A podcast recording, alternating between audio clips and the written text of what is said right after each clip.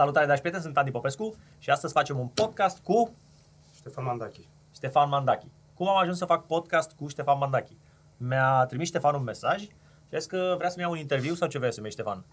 Impropriu spus interviu, să avem o discuție. Tu ai uh, evoluat de la interviu către discuție liberă, ceea ce mă avantajează, pentru că sunt mult mai confortabil cu discuția liberă decât cu interviu. Și eu la fel, la interviu mă simt chestionat. Ce ai făcut aia, ce ai făcut aia, ce ai făcut aia, știi? Și parcă nu-mi place să fiu chestionat, îmi place o discuție relaxată, liberă. Nu e cel mai dificil e începutul și finalul la un interviu, pentru că trebuie să fac uh, introducerea, bine ai venit, mulțumesc pentru interviu, ceea ce mă obosește foarte mult, iar la final trebuie să închei discuția cu, uh, mă rog, cu încheierea și atunci e tot complicat. A fost foarte fain interviu, mulțumesc din suflet, uh, calitate, etc. Deci faptul că intrăm direct în, uh, în pâine, mă bag într-o stare de flux și mă simt mult mai confortabil. De-aia Joe Rogan face podcasturile de vreo 3 ore și nu le taie. El nu le taie, eu aleg să tai podcasturile. Știu că, de exemplu, micuțul nu le taie. Eu le tai pentru că prefer să dau omului esența. Știi, să nu-l plictisesc cu pauze în vorbire sau alte chestii, știi? Sincer să spun, eu nu mă prea pricep. Uh, m-am uitat la comunitatea pe care ai tu, la fel cum mă uitam când eram puștan la milionarii sau miliardarii pe care îi lipeam pe perete. Mm-hmm. Tocmai asta m-a motivat să-ți cer uh, acest interviu. Evident, și pentru platforma pe care urmează să o desfășoară. Vorbește despre platforma ta, așa pe scurt, nu pe lung. Oricum vorbesc tot timpul pe scurt și vorbesc foarte mult și nu știu să ascult. Deci asta e un defect la care lucrez acum. Încerc să-mi cizelez defecte. Nu știu să ascult. Nici eu nu știam să ascult, dar am învățat să ascult. Am citit o carte care se numește Ascultă pentru succes și am învățat foarte mult din cartea aia că trebuie să asculți oamenii și nu, nu să te prefaci că îi asculți, chiar să-i asculți. Și știi că mi-a prins bine în viață? Eu nu te las să termin propoziția și la trei sferturi din propoziție deja îmi formulez răspunsul, pentru că simt nevoia să mă exprim. Nu e bine. Știu că nu e bine, tocmai de asta încerc să-mi uh, corectez eroarea. Hai să spun cum, cum mi-am dorit, cum îmi doresc să, să, să discut cu tine. Când eram puștan, simțeam că există extraterestri.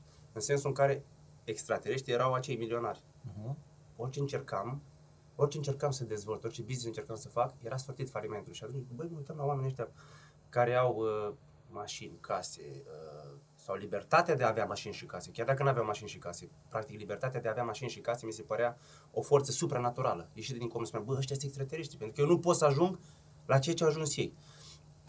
De când am decis că o să-mi fac un canal de YouTube, a început munca, exact într-un business. Uh-huh. Și mi-am dat seama că nu e atât de ușor să-ți atragi urmăritori. Am plecat de la 2000 de oameni care mă urmăreau, să spunem, nu organic, mega organic, mă urmăreau că erau, nu știu, prieteni de-a mei sau mă respectau foarte mult pentru ceea ce am făcut și pentru actele de autenticitate. Aș vrea să întreb o secundă, știu că sună urât că te întrerup, dar vreau să spun că eu știu despre tine, am aflat despre tine când ai făcut un metru de autostradă, hashtag și, și eu, și atunci am aflat despre tine că deții lanțul de restaurante Spartan. Eu mai mult nu știu despre tine și sunt convins că cei mai mulți oameni care ne urmăresc, la fel, nu știu, cea mai mare parte a oamenilor. Și atunci i-ar ajuta pe ei să spui despre tine, dacă vrei, mai mult decât canalul de YouTube, să spui background-ul din spate. În momentul în care ai o comunitate, uh-huh. ai sentimentul că toată lumea te știe, dar nu te știe toată lumea. Păi asta te știu e. oamenii din comunitatea Următorii mei ta, poate nu te știu.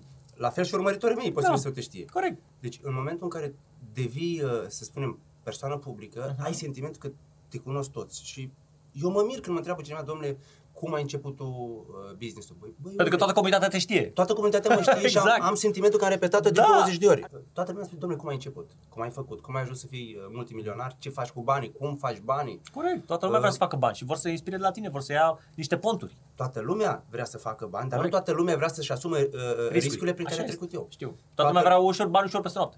Toată lumea vrea să conducă Porsche. Mhm. Dar în momentul în care îi spun, bă, uite ce se, ce se ascunde în spatele unui Porsche, deja uh, începi să nu mai fii confortabil cu ideea de muncă Mhm. sau cu ideea de sacrificiu ca să ajungi să ai un uh, Porsche. Eu am falimentat 10 afaceri până am reușit să încheg o afacere. Mhm. Nu până să reușesc să ajung la succes într-o afacere. Deci 10 falimente, probabil au fost mai multe, dar 2, 3, nici nu le mai consider uh, afaceri, până am ajuns să deschid un fast food la Spartan. Suceava. Spartan, primul Reclamă la fast food. Spartan. Uh, Primul fast food uh, pe care l-am deschis la Suceava, mă rog, era o locație în care băgasem în jur de 20.000 de euro sau 25.000 de euro cu cea mai mare parte a utilajelor second hand. Implicându-mă 105% în proiectul ăsta, pentru că eu și aprovizionam, uh, de cele mai multe ori stăteam și la casierie, uh, mă băgam de nu fierbea oala, pentru că, băi, vreau să învăț să fac să Normal. drept. Succesul a venit, pentru că în momentul în care te implici totalmente într-un proiect, vine și succesul, inevitabil. Nu e inevitabil. Poți să te implici să nu vină succesul. Ai, mai, ai șanse mai mari să vină succesul, dar nu înseamnă că toate afacerile sunt... Din uh, punctul meu de vedere, Mhm. și prin prisma experiențelor pe care am trecut eu, dacă te implici 105%, vine succesul. Nu cred că poate să, nu, nu cred că e garantat. Înseamnă ai șanse foarte mari, ai cele mai mari șanse să, de reușită. Ok. Dar nu înseamnă că, o să- că vei reuși. Uite, eu am reușit. Da, corect. E o Foarte premisă de, bine. care, de la care plec. Mă rog, Dar nu toate afacerile sunt... am deschis a doua locație Mhm. uh, pentru că visul meu a fost să deschid un lanț de restaurante. Mi-am, din prima mi-am proiectat și mi-am uh, stabilit obiectivul foarte limpede. Lanț de restaurante. Așa scriam în caietul meu de visuri. Un lanț de restaurante. Super tare. Am deschis a doua locație și practic în momentul în care deschizi a doua locație, businessul se transformă în lanț, chiar dacă e un lănțișor. Se mic. scalează. se scalează. Am deschis și a treia locație, după care am început să francizez uh, business-ul. Am avut ani de zile în care am stat doar în mașină, am condus sute de mii de kilometri și am stat și în dreapta și în spate. Am parcurs țara asta uh, în stea, îi spun eu, de foarte multe ori, nu știu de câte ori. Și ce făceai când mergeai? Restaurante. Păi eu, uh, eu eram one man show. Eu am fost one man show vreo 5 ani, cred că 4 ani, 4 ani am... Eu centram, eu dădeam cu capul. În sensul în care eu stabileam locația, uh, eu făceam selecție de personal, eu delegam competențele, că era un micromanagement. Micromanagement, vreau să zic eu acum. Eu- Eu la vorba din gură. Eu centram, eu dădeam cu capul. Și pentru asta trebuia să consum o energie Așa este, enormă, știu, știu, cunosc. enormă, Mhm. colosală. Știi ce vrei să zici? Ei, gândește că numai să negociezi o locație, să-ți negociezi un restaurant în contextul în care sunt 10 lupi flămânzi pe aceeași locație, e foarte greu. Și atunci trebuie să dezvolți carismă, abilități, De comunicare. negociere, De comunicare, de negociere. vânzări, marketing, management, etc. Ei, în anii ăștia, evident că dacă aveam mentori, dacă știam Exact. să, să fac un Negociezi. pas în spate, Mhm. dacă știam că sunt prost, că nu eram, Exact. acum poate sunt mai puțin prost. Și am învățat că sunt destul de prost și aceea las pe altul să negocieze pentru mine. De exemplu, asta zici direct. Ei, gândește că am consumat de 4-5 ani din viață învățând. Da. A fost un proces Da. epuizant de învățare. Era mai ușor să te învețe cineva. Era mult mai ușor dacă îmi dădeam seama la timp că nu știu. Ori eu aveam sentimentul după ce am deschis al treilea, al patrulea, al cincilea restaurant că știu, că știu totul. Ori știam prea puțin, nu că nu, nu știam. Știam, dar prea puțin. Pentru că eu m-am și documentat. Eu fusesem în America și am uh, analizat lanțurile de restaurante. Eu știam uh, fran- și știu francize pe care nu le știu poate 1% din populația României sau mai puțin, 0,1%. Pentru că eu m-am dus și le, le studiam, analizam Wendy's, analizam Five Guys Burger, analizam uh, uh, Shake Shack, analizam uh, tot felul de... Uh, McDonald's, nu- KFC. Tot felul de... Asta nici nu, nici Cele nu mă uitam mai la mari. ele. Că nu, mă duc, m-am dus special, Burger mic, King. micronișat pe Da. alte branduri de succes. Pentru că în momentul în care vezi un brand pe care... Nu pe cele mai mari. Nu, nu, nu Ăsta pe mai cele mici, mai cum e Five Guys. Exact, în momentul în Mhm. care... Wendy's, Domnul ăsta burgeri. are cât are? O mie de locații. Și nu, nu știe nici dracu de el în România. E incredibil. Păi eu aveam 10 locații și mi se, mi se părea că sunt buricul pământului. Ori ăștia aveau 1000 de locații. Și băi, cum poți să gestionezi 1000 de locații Mhm.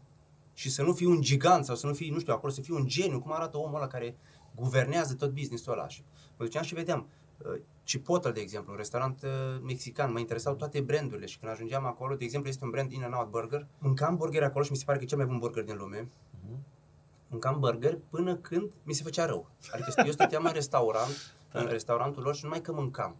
Eu intram într-o stare de flux și mă conectam cu, uh, uh, cu toate procedurile, era să spun cu toate energiile, cu toate procedurile din restaurant. De ce? Pentru că eu vreau să aduc în România ceea ce vedeam acolo. Vrei să înveți. Dar făceam și o greșeală, pentru că aveam sentimentul, domnule, dacă văd acolo uh, procedurile alea și încerc eu să le copiez și mi le notam pe cai, dacă eu când voi veni în România, uh, ceea ce iau din America se potrivește în România, ori nu se potrivește în România. Păi da, pentru că, sunt gusturile oamenilor acolo. Americanii gusturile. au uh, mănâncă mai pipermat, nu, mai... nu, nu, nu are nicio legătură. Mm. Era mentalitatea total diferită. Mhm. În momentul în care angajatul vine la serviciu în America, el înțelege că trebuie să-și facă datoria Da. uh, all inclusive, cum s-ar spune. Respectă jobul. El își respectă jobul cu adevărat. Da. Ei, când vii în România, trebuie să consumi o energie uh, foarte mare, să... Să convingi omul să se implice. să convingi omul să înțeleagă că trebuie să-și respecte Da, jobul. știu. Ori degeaba tu vii din America și vrei să iei procedurile din America cu Dacă oamenii mentalitatea se din implică. România. Dacă oamenii se implică. Așa.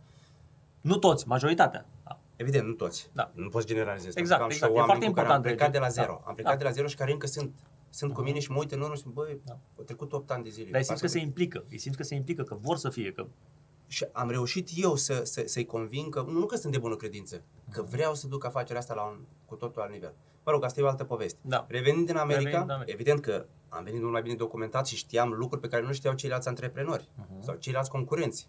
Pentru că eu investeam practic în educația mea. Faptul că am fost în America și am văzut eu Statuia Libertății și am fost la Canioane și am fost eu la, mă rog, Muzeul NASA, etc. ok, și de acolo, și din, și din astea am învățat enorm. Da. Dar eu am mers uh, focusat și înrăit Uh-huh. să nu să copiez, să învăț ceea ce se întâmplă în restaurantele lor. Pentru că eu mergeam în 10, Know-how-ul. exact, know-how. Toate know-how-urile astea, dacă pluralul e corect, Mhm. le-am adunat, le-am adunat și am luat din fiecare câte ceva. Evident că am adaptat la piața din România. Exact. În momentul în care am luat din Grecia uh, rețete, de pildă, nu Mhm. puteam să le aduc în România fără să includ în concept și ceea ce le place românilor, de pildă Exact. usturoi, Asta uh, da. ceapă, sosuri. La noi se mănâncă suculent, se mănâncă uh, foarte mult murăturile și atunci am uh, mers în zona Milișăuț la noi, unde s-au- se fac cele mai bune murături din România. Ăsta e motivul pentru care, după ani, am ajuns la 60 de restaurante, Mhm. 30 de restaurante proprii, 30 de restaurante în regim de franciză. Suntem cea mai mare rețea de franciză cu carne rotisată, cred că din Europa acum, pentru că eu nu mai cunosc un brand care să aibă 60 de restaurante și să fie cu specific grecesc, atenție. Și eu dacă vreau să deschid un restaurant spartan sub franciză, cât mă costă? Pe românește, vezi? Vreau informația direct. Uh, tu vrei să ajungi la succes uh, Nu. cu liftul. Îți Nu. spun, îți spun că așa întreabă toată Nu lumea. e, nu e și interesul tău? Știi ce întreabă francizatul? Mm. Potențialul francizat? Da. Cât mă costă și când îmi scot banii? Păi normal. Ok. Asta vreau să știu. Nu e Răs- normal să vreau așa ceva? E super normal, eu îți dau răspunsul. Te rog. Te costă Mhm. în funcție de mărimea locației. Da. Că dacă deschidem o locație cât ai tu aici, Mhm. poate să te coste și, nu știu, 60.000 de euro. Între atâta și atâta. În mod normal, acum un restaurant Spartan se deschide de la 120.000 de euro în sus. Ok. Așa, dar îți vei recupera investiția În câți ani? direct Asta e. proporțional cu implicarea ta în business. Ah, am înțeles de ce să mă implic. Eu credeam că dau banii și vin banii. Da, așa, așa are sentimentul. Ok, toat- da. Cei, Așa mai mulți, credeam, da. cei mai mulți au uh, uh, Așa sentimentul credeam. acesta. De da. ce? Prin franciza e direct, ai dai banii și vin banii. Nu trebuie să te implici. Foarte importantă Uh, informația. hai să spun ceva. Bravo. Am făcut un hotel de 8 milioane de euro. Uh-huh. Și după ce a terminat hotelul, Uh-huh. mă întrebam, băi, când vin banii? Este mă puțin, tu ai făcut afacerea și ai un cui și pleci? Nu Da. poți. Din momentul în care termini investiția, începe cu adevărat munca. Corect. Din momentul în care Implicarea. ai semnat contractul de franciză, îți iei angajamentul că muncești. Și cu implicare medie. Da. În cât timp îți scoți bani? Tu îți răspunzi la întrebarea asta în calitate de Mhm. viitor francizat. Cum faci planul de afaceri? Ai întocmit un plan de afaceri și spui așa, domnule, câți angajați am? Păi am 12 angajați. Cât, care e bă, bonul mediu estimat? Atât. Mhm. Care sunt uh, încasările uh, la care tind? Mhm. Atât. Ok, care sunt pierderile pe care le... Păi una e să-ți, uh, să stai lângă- între angajați da, da. și să economisești, să, să reduci din uh, pierderi. De pildă, una e să tai carnea atât Uh-huh. de groasă și alta e să tai carnea ca o uh, uh, cu în feliuțe mărunte. Da, dar aici intervine franciza, aici tu îmi zici că de-aia Eu e spun. franciza. Eu spun, eu îți dau manual de franciză, Păi îți da. trimit trainer, Da. îți trimit inspector în teren, Da. te verific prin camere video. Da. Dar dacă tu nu ești devotat brandului Implicat, și tu implicat, pleci și da. tu pleci în Maldive și spui, bă, o să meargă. Și angajații îi doare, vor da salariu? Exact. Da. În momentul când vii înapoi, ei să vezi scris pe ușă, spațiu de închiriat. Pentru că n-ai cum, e Bun, imposibil. dar poți să dai o informație bună și anume care mă interesează mediu. Cât face un restaurant spartan la 120.000 investiții? Și asta e mediu.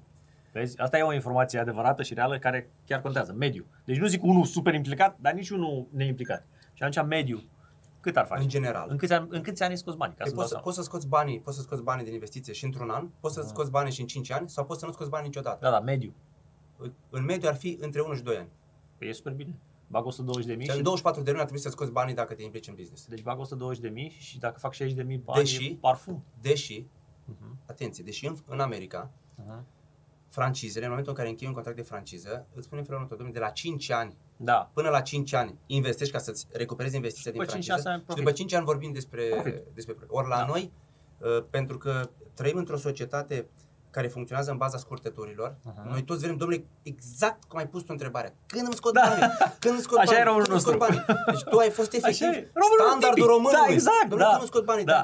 Așa este. E foarte mult de muncă. Așa este. Adică ai sentimentul că e o franciză și s-au terminat grijile tale. Românul vrea bani fără muncă. Din 10 uh, fast food-uri care se deschid în România, 9 se închid în primul an. Da. 9 se închid în primul an. Deci, cum poți să, să, să fii bun uh, într-o astfel de junglă? Cu muncă, Trebuie să fii foarte autoeducat și cu focus intens pe business. Așa e. Evident, eu nu sunt omul care să fac doar business-ul ăsta. Și asta este un mare defect de-al meu. Eu am mai multe business-uri începute și îmi place foarte mult să creez. Mhm. Îmi place să creez noi branduri, noi activități, noi surse de venit, pentru că asta îmi place, sau asta îmi dă sens să fac. Nu e cel mai bun lucru. Dacă mă focusam doar pe Spartan, probabil eram cel puțin de două ori mai mare. Dar eu mi-am canalizat uh, energiile și în alte zone uh-huh. și am vrut să descoper ce îmi place să fac cu adevărat. În ce zonă?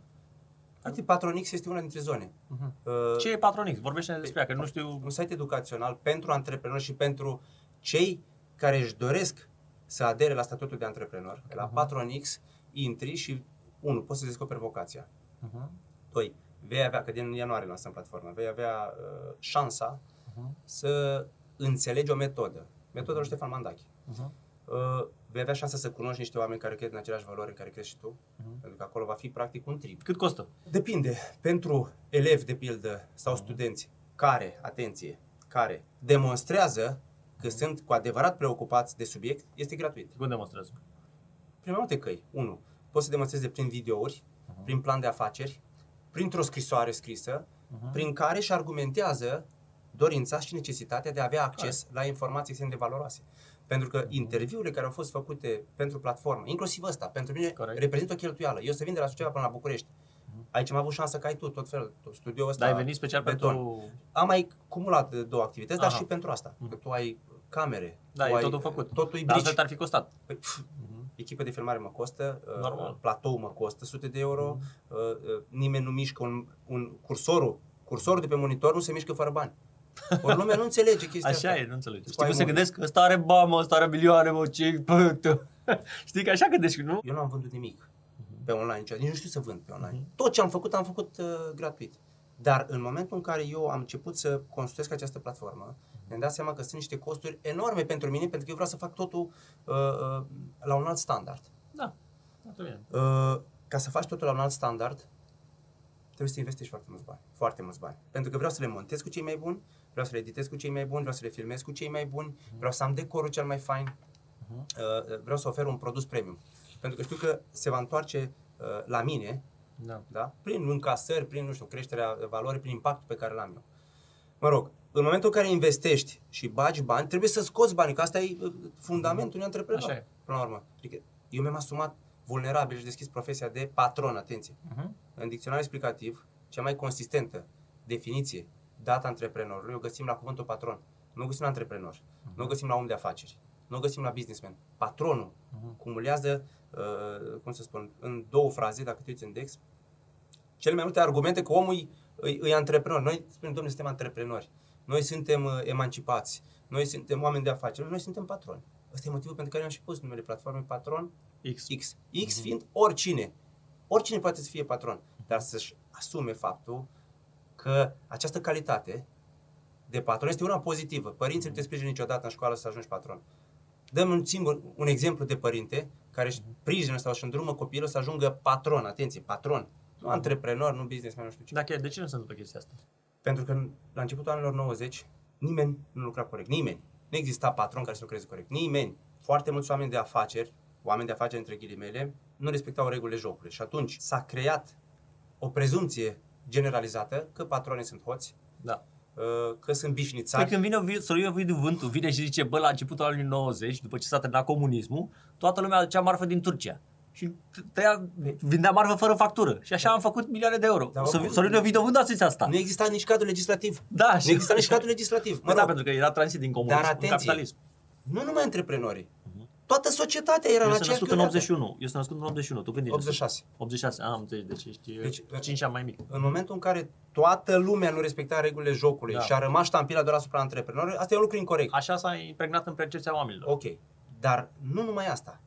Pentru că uh, invidia din societatea noastră este enormă. Noi încă avem da. virusul comunist în noi. Ai, da-aia, da ta invidie. Da-aia ta invidie, știi? Avem jumătate de secol de comunism. 50 de ani. Care e în ADN-ul nostru încă. Așa este. Noi am fost educați de niște părinți care s-au mhm. născut în comunism și au trăit cea mai mare parte a vieții în comunism. Așa este. Păi noi suntem următoarea generație. Cum putem noi să avem uh, pretenția că suntem devirusați.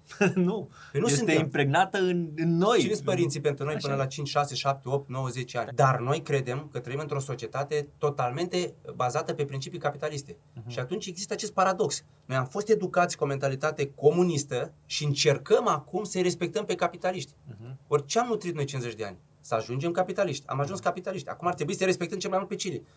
Pe cei care aderă la valorile capitaliste. Noi, antreprenori, ce suntem? Niște capitaliști, corect? Da, asta se rezolvă cu educație. Cu și, aici, și aici, și aici ajuns la, la definiția Patronix. ca să pot să explic tinerilor sau oamenilor, nu neapărat tineri, că îmi scriu foarte mulți oameni și uh-huh. sute de oameni îmi scriu, cum faci, cum dregi, cum... Nu știu ce, mi-am dat seama că e inevitabil și imperios necesar uh-huh. să creez un loc. Un loc în care să ne întâlnim cu toții. Eu mă insinuez mentor. Păi asta e realitatea, lumea cere. Ai făcut afaceri. Asta. Nu vorbești din cărți. Și nu? asta vreau să spun, fapte nu da. vorbe. Eu cred că cea mai mare forță a Universului este forța exemplului personal. Și eu vin Corect. și spun, domnule, uh, uite, eu am făcut asta. Îți arătam hotelul ăsta, uh, am uh, afaceri, business-ul ăsta, uh-huh. am făcut uh, 60 de restaurante, uh, mă rog, am tricoul ăsta, am telefonul ăsta. Ai făcut ceva, ai făcut ceva aici, ai făcut ceva. Dacă vrei să-ți dau formula, uh-huh. am dreptul să ți-o dau. Corect.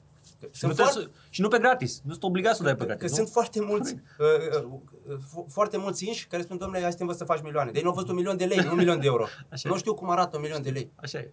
Asta mi se pare incorrect. Uh-huh. Adică e, e un nivel de ipocrizie aici. Da. Însă ceea ce vreau să spun ca principiu, e corect să promovezi uh-huh. uh, ceva în baza faptelor tale, în baza exemplului personal. Exact. Pe platforma Patronix voi vrea să adun un trib o comunitate de oameni și nu e exclus să colaborezi cu ei. Că în momentul în care eu îi cunosc mai bine, uh-huh. e posibil să facem business împreună. Sau e posibil să-i angajez. O să-ți mănânce foarte mult timp. Să ce, să-i, să-i școlarizezi? Nu, toată, toată chestia asta, 4X, o să-ți mănânce foarte mult timp. Dar îmi place. Asta e bine. Îmi place. Știu. Pentru că îmi dau seama de 3 luni de zile lucrez la conceptul ăsta și de 3 luni de zile ar fi trebuit să fiu mult mai prezent în celelalte business-uri. Uh-huh. Am business cu uh, biocide, cu dezinfectanți, cu uh, gel, cu săpun, da? Uh-huh. Uh, uh, am business cu restaurante, am business cu uh, săl de forță, cu uh-huh. spa, et, etc. Mintea mea este necesară și acolo. Prezența uh-huh. mea este necesară și acolo. Ori prezența mea unde este canalizată acum? Patronix. Către Patronix. De ce? Pentru că îmi place. Și eu consider că mi-am descoperit cumva vocația. Exact așa e la mine cu YouTube. ce înseamnă să fii YouTuber? Pentru mine înseamnă să fac ceea ce îmi place. Eu vin aici și stau de vorbă cu tine pentru că îmi place. Se vede pe fața mea că îmi place. Sunt relaxat. Sunt... Când vine cineva și vrea să facă o poză cu mine, eu o fac de plăcere, nu o fac ca să dau bine la public. Eu când fac un live, îl fac de plăcere, nu când donează mie lumea pe live. Înțelegi? Adică îi fac absolut totul cu plăcere. Eu uh, am făcut, toți anii ăștia am făcut YouTube fără să fac bani. Acum că fac zeci de mii de euro pe an din YouTube, eu aș face și pe gratis, jur. Dar dacă ești bani, ok, dar e doar bonus plăcerea este chestia asta. Și asta am învățat de la Ovidiu Pop, știi? Care la fel a făcut milioane de euro din jocuri, făcând ce îi place. Și le-a zis, frate, găsește ceva ce îți place și aia o să fie plăcerea ta în viață. Dacă o să vină și banii, foarte bine. Nu-ți garantează nimeni că o să-ți vină banii, dar rămâi cu plăcerea cel puțin. Și eu asta am făcut, adică eu am și eu 6-7 firme, am în, în domenii diverse, de la imobiliare, la mașini, la uh, IFN-uri, dar asta mă implică, asta îmi place. Înțelegi? Și e plăcerea. Asta este cheia. Și vreau să zic doar o singură chestie și după aceea să vorbești. Vezi că abia aștept, abia aștept să vorbești. Ok. Uh, deci, fii atent. Uh, nu zice nimeni că nu poți să faci bani din ceva ce nu ești pasionat. Dar ai șanse mai mari dacă îți place ceea ce faci. Cum aș putea să ajung să am comunitatea pe care o ai tu? Să-mi placă sau Bă, să muncesc? Mult mai simplu ar fi să-ți placă. Înțelegi? Eu așa am ajuns. Eu am ajuns făcând ceva ce îmi place de la, din momentul zero. Înțelegi? Hai să te întreb ceva. Te rog. Dacă mâine ștergi YouTube-ul canalul, uh-huh. ce faci? Păi mai am un canal. Deja da, sunt pregătit. Ești la de 5 ori mai slab. Sunt, de, sunt deja pregătit, da. Am, uh, fii atent, hai să spun o chestie. O chestie care și eu gândeam greșit și o să, o să, o să înțelegi mai bine chestia asta. Am 500.000 de abonați pe canalul 1 și 120.000 pe canalul 2. Dar un clip, dacă eu îl pun pe canalul 2, la fel de multe vizualizări o să facă. Deci, încă o dată, la fel de multe vizualizări o să facă, pentru că algoritmul nu ține cont de câți abonați ai. Înțelegi? Deci asta e o chestie foarte importantă pentru că eu mă gândeam acum 2 ani sau acum un an mă gândeam, mamă, că o să am mai mulți abonați să fac mai multe vizualizări. Până când am învățat să înțeleg analiticile YouTube-ului care ți le oferă pe gratis și acolo îți arată de unde vin vizualizările. Și vizualizările vin de la recomandări. Și ca să ajungi la recomandări trebuie să ai audience retention, trebuie oamenii să se uite la clip. Adică sunt niște chestii care sunt simple, eu nici măcar nu le ascund. Cum ajungi să ai retenție? Trebuie să tai pauzele în, vor- în vorbire, ca om, omul să nu simtă să dai skip. Uite, astea sunt informații, eu le consider de aur. Mi le-aș fi dorit să mi le spună cineva cu de când am pornit YouTube. Bun, care ar fi reacția ta în momentul în care stai canalul? Practic e o muncă. Fac un canal 2, nu e, nu e o muncă, pentru că, vezi tu, nu e o muncă pentru că, încă o dată, pentru că vizualizările nu vin de la abonați, vin de la recomandări. Și eu mai am un canal pe care am 120.000 de abonați. Înțelegi? Și pot să-l pun acolo. Dacă eu mâine le șterg tot, toate canalele, fac un canal nou, da? Și o să-l cresc foarte repede. Am Instagram unde am 200.000 de urmăritori, am TikTok unde am 300.000 de urmăritori, aduc de acolo pe YouTube și o să crească imediat. Deci eu sunt convins că pot să fac chestia asta. Deci nu e o problemă. Ce ai recomanda unui tânăr care vrea să intre în business cu YouTube? N-are niciun urmăritor, uh-huh. n-are nicio rețea socială, Da. o venit uh, de pe lună În și a ajuns pe pământ. Ok, în momentul când banii sunt motivația ta, eu nu o văd bine. La mine, ți-am zis, nu banii au fost motivația mea, jur. Deci, băia sunt bonus. Ok. Omul e pasionat de uh, Da. rețele sociale și de YouTube, dar Ok. nu are cont deschis pe nicăieri și o ia de la 000. Da. Care ar fi pașii ca să ajungă la succes? Cel mai important, după părerea mea, este să nu plictisești omul. Când îi dai un content, nu plictisi omul. Nu vorbi mult și să spui puțin. Taie, deci filmezi, cum am filmat noi acum, poate filmăm o oră, da? și lăsând doar esențialul. Nu plictisim oamenii cu vorbă goală care zice, hai bă, ce zice ăsta, ia să dau mai încolo. Pentru că atunci ai pierdut. Atunci tu pierzi la vizualizări. Cum? Omul dă skip, pierzi la audience retention și atunci YouTube nu te mai recomandă. Zice, bă, ăsta da skip. Și dacă unul dă skip, doi dau skip, trei dau skip și un procent semnificativ din cei care se uită dau skip, atunci YouTube nu te mai recomandă, că zice, bă, ăsta e un content prost. De asta YouTube a ajuns să recomande tot felul de tâmpenii. Pentru că dacă ține omul acolo, ține omul acolo focusat pe YouTube, păi la asta interesează. Zice, bă, e material bun. Pentru că recomandările, vizualizările nu vin de la un om, vin de la un, o rețea neuronală de recomandare YouTube, așa se numește. Și chestia asta s-a spus și în filmul Social Dilemma, că sunteți sclavii algoritmului. Adică ei, cei de la YouTube, au zis așa, bă, facem un program pe calculator și lăsăm pe ăla să facă recomandări, să ăla să decidă. Și atunci este un program bazat pe o rețea neuronală. Deci, cu alte cuvinte, nu plictisi oamenii. Este singurul și cel mai important. Tu ce părere ai, Mignea? Zici și tu. Majoritatea contentului care e pe mediile sociale Da? a ajuns viral pentru că oamenii se pot identifica Da, cu el. e relatable. De-aia au, sunt așa populare glumele astea noi memes, meme-uri. Mhm. Pentru că lumea relaționează... Le simte. Ai Le înțeles? simte. De, Corect. Nu contează, crede-mă, zic eu din experiența mea. Mhm. Nu contează cât de bine editezi, cum filmezi. Da, nu contează. Asta e altă chestie, știi? Bă, să facem profi, să facem profi. Crede-mă, Oamenii nu eu- vor profi. Asta Asta e greșeala mea. Da, nu e, Sunt da, dependent de profi. Editez- Nu, nu, editez nu. de- Cred că e editez defect de 10 profesional. ani. Contentul e mai important decât quality. Paolo! Deci asta e... auzi? Deci e golden rule. Golden Content rule. is king. Content is king. Deci asta e cel mai... Deci asta știe și până și Mihe. Zi, Da, Mihe. un film Deci- fără poveste e un film... Da, auzi, deci, și atent, hai să spun, de ce? Nu, nu m-a ascultat pe mine, nu l-a ascultat pe mine, dar ascultă pe regele vlogurilor, Casey Neistat. Content is king. Și el a demonstrat chestia asta făcând un video cu 20 de milioane de vizualizări cu cu o cameră de aia de 100 de dolari. Uh, cum se numește Casey ăla? Neistat, Filmul, că l-am văzut parcă. Bicycle Lanes, Bike Lanes, în New York City. Deci nu, nu, nu m-a ascultat pe mine, dar pe ăla trebuie să-l asculti. Că dacă nici La Casey chiar. Neistat nu știe... Știi, adică este, asta nu-mi place. Eu nu vreau să arăt, babă, știu eu. Nu, frate, vreau adevărul. Sunt, uh, înțelegi? Eu la fel. Informația de bună calitate. Că eu îți dai seama că aș vrea să conteze. Da, Care- uite, el ar vrea să conteze și îl deranjează, îl deranjează, îl doare, îl doare că... Fizic, mă Fii atent, doare. știi, știi cum? Am stat aici, domne, că trebuie să luăm microfoane bune, trebuie să luăm niște camere, să stai, stop! De ce să băgăm banii să facem super profit dacă oamenii... E suficient de bun uh, pentru majoritatea oamenilor, e suficient de bun sunetul ăsta, frate. Da. Pentru el nu e bun. Eu voiam din banii el mei. vrea din, Din banii el, mei. din banii lui vrea să, să, să cumpere niște microfoane de la profesionale, știi? Adică nu, nu asta e important, frate. Important să ai imagine Unul decentă. să-i placă. Da, Așa, mai departe. Să-i placă. da. Presupune că îi să-i plac- că îi placă, place. să-i placă, ok. Da. Așa, după aia mai Poți să- departe. Da, nu, Omul e pe zero. ok, Pașii. nu trebuie să, nu trebuie să îi placă Contentul e neapărat. important. Îl, îl ajută să-i placă, dar nu este neapărat necesar să-i placă. Înțelegi? Te ajută Ok, să-ți placă. mai departe. Bun. Uh, deci contentul. Content is Contentul king. is king. Și Ok. nu o spun eu, o spune Casey Neistat. Da? Ok. Sunetul e mai important decât imaginea. Pentru că oamenii vor să audă. Trebuie să le comunici ideea. Dacă tu ai un sunet prost, ea se enervează și dau mai departe. Dacă nu te înțeleg, nu înțeleg ideea pe care vrei să o transmiți, trebuie să fii cât mai, cât mai, cum să zic eu, cât mai pe înțelesul lor. Că altfel, ce zice ăsta, mă? ăsta e din alt trib. Schimbăm canalul. Dacă e- Trebuie să, trebuie să înțelegi, trebuie să înțelegi unde este majoritatea. Adică, și asta înseamnă know your audience. Și asta o spun la fel toți cei mai mari youtuberi. De- Know your audience. de- Eu stau de un an și ceva de doi ani, în fiecare zi mi-au o oră să citesc mesajele lor. Mesajele comentariile oamenilor. care vin de pe- toate Feedback, comentariile. feedback, pentru că ok. așa înțeleg eu oamenii. Adică citesc comentariile lor de pe, de pe YouTube și citesc pe Instagram ce îmi scriu. Câți la sută te înjură din cei Foarte puțin. Foarte puțin. Și de ce? Cu cât Dar ești pe Facebook cred că te-ar înjura nu, mult mai mulți. Nu, mai și pe, pe Facebook puțin. cu cât ești mai modest, cu atât ei te apreciază mai mult. Ok. Deci, dar, dar nu trebuie să fii modest că le place lor. Trebuie să fii modest că simți tu că ești modest. Înțelegi? Și la fel, uh, oamenii de la care eu m-am inspirat, care s- sunt prieteni ai mei, care au zeci de milioane de euro și sunt niște oameni modești. Dar am învățat de la ei. Mi-am dorit să fiu ca ei. Niciodată nu o să ajung, poate, să am sute de milioane la nivelul lor, dar tind acolo, am, am, am o direcție în care mă îndrept și e foarte important să ai o direcție, un model, ceva către ca, uh, care să aspiri. Dacă cineva ar vrea să uh, vină la tine, că mie îmi scriu foarte Da. mulți. Și "Dom'le, mie cum la pot- fel. Și Cum mie pot la să fel. fac să vin lângă tine pe gratis? Uh-huh. Cum l-ai accepta? Care e filtrul tău? Păi nu am, nu am timp, îți dai seama, că am atâția oameni care am ce... Și l-am acceptat pe Mihnea. Uite, ce Uite, s-a întâmplat cu noi? Da, uite, uite l-am acceptat pe Mihnea, vezi?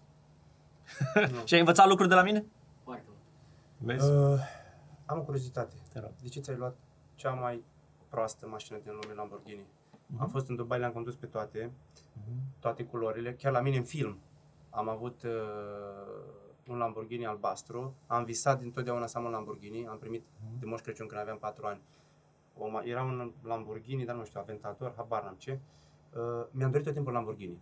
Mhm. Am ajuns în Dubai, stai ca într-o sanie, nici nu Ce încapi în Lamborghini ea. era? Eu mă pricep foarte bine la mașini. Murcielago, Murcielago e o căruță. Am avut. Și este o căruță... Aventador, habar n-am, toate le-am luat. Nu, sunt diferențe mari de tot. Păi dar nu la încapi mașini. în ea. Păi nu, stai un pic. Deci tu nu știi ce, despre ce mașină vorbești. Am întrebat ce mașină și tu ai zis Murcielago, Aventador. Sunt diferențe mari între Galardo, Murcielago, Alex. Huracan. Intră puțin pe... Așa, stai așa. Stai Spune eu că era un Huracan. Ia, dă-mi Huracan. dă-mi- Huracan era, da, huracan. Vezi? Huracan, stai, mă, nu mai eu- căuta. Nu știu dacă, dacă știi, pe Ok. YouTube eu fac în primul rând mașini. Adică eu așa am devenit cunoscut pe YouTube prin mașini. Adică despre mașini chiar nu vreau să vă laud, dar știu câte ceva. Sunt Ok. convins. Bun. Dar De ce ai alege o mașină care e și Nu mi-am luat periculoasă? Huracan. În primul rând, nu mi-am luat Huracan. Huracan. Nu e Ah, Huracan, mi-am luat ok. Aventador. E mai Huracanul- spațioasă? Huracan e mai spațioasă. Da, Huracanul costă 230.000, ăsta costă 430.000. Nu am luat-o pentru că e mai scumpă. Am luat-o pentru că are motor de 6,5 litri versus 5,2 litri, pentru că se deschid ușile în sud și are un motor V12 față de V10 și este mult mai lată și mai joasă și este mult mai impunătoare. Pentru mine toate lucrurile astea fac din nou Aventador o mașină perfectă. Uh, Ce înălțime ai? 1,89. 1,89. Ai foarte multe avantaje social având înălțimea asta de 1,89, dar ai și dezavantaje când te bagi într-un Lamborghini. Eu am 1,75 și încap mult, mult mai bine ca tine într-un Lamborghini. Lamborghini sunt făcute pentru până în 1,80. Dacă ai peste 1,80, s-ar putea să nu-ți Să placă știi. Lamborghini. Da, nu, Sunt pe bune. condamnat să nu conduc niciodată Lamborghini. Adică, vezi, mai avem și noi avantaje ăștia, noi piticii. Uh, ai spus mașină proastă. Ce înseamnă mașină proastă pentru tine? Spune-mi exact, Păi, un- pas cu pas, în ca să primul le iau. rând, O mașină proastă Da. în România. Ok. În România. În Dubai nu Te se rog. aplică același Eu reguli. vreau adevărul, eu nu vreau să-mi Ok. confirm părerea. În România, o Mm. mașină proastă este o Te rog. mașină uh, în care poți să mori foarte ușor. Cum poți să În mori primul în Lamborghini? Uite, păi dacă ai intrat sub un Hammer, intri cu totul sub ea. Da, ok. Care Unu. sunt șansele? Ok, sunt de acord cu tine. Ai dreptate. Care sunt șansele ca eu să intru sub Hammer și să mor? Te-ai gândit la asta? Mari. Mari. Având în vedere că trăiești în cea mai periculoasă țară din Uniunea Europeană, în ceea ce privește Mari. circulația pe drumurile publice. Pă bune, te-ai auzit ce ai zis? Acum serios, deci sunt șanse mari. Mihnea, spune tu. Nu vreau, nu vreau. spune fix ce gândești. Sunt șanse mari ca eu să intru cu Lamborghini sub un Hammer? Bă, eu nu prea am văzut. Nu Hammer, sub un tir, pardon. Scuze. Sub Care un tir. sunt șansele să intru eu cu mașina? Bă, ce sau mari? Păi nu, nu, nu, nu intră tu, Definește. intră el în tine. Cine? Nu intră tu. Intră tirul? Da. Peste mine sau cum? Păi, evident, intră pe contrasens. Nu știu. Fii atent. S-ar putea să ai dreptate. Părerea mea, așa cum judec eu și spun sincer ce gândesc, estimez că sunt șansele extrem, extrem, extrem de mici, astfel încât să nu conteze și eu să pot să iau mașina asta. Este sincer ceea ce gândesc. Poate mă înșel, eu nu, eu, nu, eu nu sunt de la care, bă, eu știu, eu am dreptate. Nu, eu ți-am spus sincer părerea mea. Posibil să mă înșel, poate o să mor mâine călcat de tir. Păi nu, nu-mi doresc asta. Nu, da, ceea eu ce ți-am îți spun spus ceea e că am ce făcut simt un eu. research foarte Da. important. Ok. Un an jumate. Am Ok. făcut 300 de ore de filmări. 300 de ore, atenție. Mhm. Din Dubai până în Uniunea Europeană și în România am făcut un cerc în toată țara, din Delta Dunării, Maramureș, Felix, Da. Cazanele Dunării și așa mai departe. Plus, am tăiat țara asta de sute de ori în lung și în lat. Plus, aseară am venit de la Suceava la București, tot stând în spate, cu centura în spate și trecând pe lângă mii, mii, atenție, mii de autoturisme care trec pe lângă noi la, uitați cât e masa asta. Mhm. At- Asta e distanța de la o bandă, uh, Da. de pe bandă pe alta. Și atunci mă gândesc, mi-am luat uh, Porsche, Păi din să fiu rațiunea sigur. asta, ca să Ca fiu să fiu sigur, sigur. de frică mi-am luat. Înainte de Porsche am avut GLS, Da. care e tancul ăla Știi mare, că sunt din oameni, frică. Da, am înțeles, știi că sunt oameni speriați de avion. În ce fi mai sigur? Într-un Cum? SUV Avionul? sau într-un Lamborghini? cu siguranță într-un SUV. Nu contest chestia asta. Vezi, înseamnă că îți crezi șansele. Bineînțeles, dar ca Să- șanse, auzi, fii atent, ești de acord că există un risc când tu ieși din casă să te lovească un asteroid în cap? Da. Păi vezi? Corect. Păi e aceeași chestie. Tu o să zici, da, Da, da, mai- sunt șansele sunt mult mai mici, asta, Asta- o să zici. Da, da, la fel zic și eu. Da, da, șansele sunt ca eu să fac uh, un- un accident care să-mi pună viața în pericol cu Lamborghini sunt la fel de mici și neglijabile și, și doresc să-mi asum riscul ăsta pentru că nu mi se pare că este un risc uh, inconștient. Bă, ești inconștient să la Lamborghini. Nu, așa simt eu. Bă, poate ai tu ai dreptate. Ștefan, poate tu ai dreptate și eu o să mor în Lamborghini. Eu nu zic. Dar sunt niște riscuri pe care eu sunt dispus să mi le asum. Ies din zona asta unde sunt nepriceput la mașini și revin la YouTube. Da. Ești antreprenor pe YouTube sau ești pasionat Nu. pe YouTube? Nu, uh, nu sunt antreprenor pe YouTube, dar având niște afaceri, eu le-am spus, la fel, în povestea vieții mele, am pierdut 80.000 de euro cu ferma de struți, după aia mi-am riscat viața mulgând vipere, eu mulgeam vipere și le-am pus pe YouTube, sunt pe YouTube, uh, chestiile astea au sute de mii de vizualizări, Uh, comunitatea mea mă știe, mi-am riscat viața mulgând vipere și, și acum am 300 de grame de venin pe care încă nu l-am vândut. Nu sunt antreprenor pe YouTube, dar deja am filmat primul episod. Am făcut șase episoade în care eu am, uh, am pus cele mai bune idei pe care le cunosc eu din experiența mea. Că am 39 de ani, sunt antreprenor de 25 de ani și am luat cele mai bune informații pe care eu le-am pus și le-am pus în vlogurile astea. Și eu, astea șase vloguri, nu le-am oferit pe bani. Am oferit jumătate din ele gratis și am spus așa, la sfârșitul celor trei vloguri gratis, am zis, bă, dacă tu simți că ai învățat ceva din aceste trei vloguri, poți să cumperi pachetul de ultimele trei vloguri cu doar 99 de lei. Dacă tu simți că ai învățat ceva, dacă n-ai învățat nimic, din sincer nu-mi doresc să cumperi pachetul ăsta, că nu-mi doresc să fac bani și să fii tu nemulțumit. Câți bani faci pe YouTube acum? Dacă nu-i Ți-am confidențial. zis, ți-am zis, 100.000 de euro uh, pe an. 100 de mii de euro pe an. Asta Da. înseamnă cam 9.000 de euro pe lună. Da, minus 5% taxa la stat. Știi că trebuie să plătești dividendele. Ok. Eu consider că ce trece de 10.000 de euro pe lună, Ok. ceea ce eu am trecut de foarte mulți ani de zile, nu-ți aduce mai multă fericire. Eu sincer cred asta și este backed up chestia asta, este dovedită de foarte multe studii din afară. Puteți să căutați pe net, toate studiile astea sunt, la fel, nu mă credeți pe mine, puneți-vă question everything, e principiul meu, știi? Nu mă crede pe mine, eu nu te cred pe tine, eu verific informația. Peste 10.000 de euro pe lună, mai mulți bani nu-ți aduc mai multă fericire. Pe mine mă interesează fericirea, pe mine nu mă interesează banii. Și foarte, foarte mulți antreprenori se pierd în chestia asta, se pierd în făcutul lor de bani și ajung să nu-și trăiască viața ca să facă bani. Păi de ce îi faci, faci frate, bani? La ce te ajută milioane de euro? Nu te ajută. E o iluzie. Ce E îi spunea părerea unui mea sinceră. tânăr de 20 de ani Da? care Să-și la urmeze început de pasiunea. drum? Ok, să-și urmeze pasiunea. Clar. Și să facă bani din pasiunea Care lui. vrea să, fa- de să facă bani din pasiunea lui. E cel mai logic lucru. Like, Am scris un articol complet cu fotografii, am dat fotografii din caietul meu de visuri și așa mai departe. Și toți oamenii care mă întrebau pe uh, Facebook cum să fac, îi trimiteam direct. Zic, du-te, fă caietul de visuri și după ce îți faci caietul uh, de visuri, vii și îți dau consultanță gratuit o oră. Dar îți faci caietul de visuri Da. exact ca în articol. wow, super tare. Și atunci am hotărât că trebuie să creez un nou concept, un concept care să le vină în ajutor lor. Și lucrez de jumătate de an la acest caiet. Dar, uh, efectiv, m-a prins în ghearele lui. Am intrat în energia caietului, în ce sens? În sensul în care am spus că o să-i aloc uh, o săptămână și m-am trezit după două luni că eu încă uh, picăleam, eu încă pictam uh, textele, eu încă făceam grafica.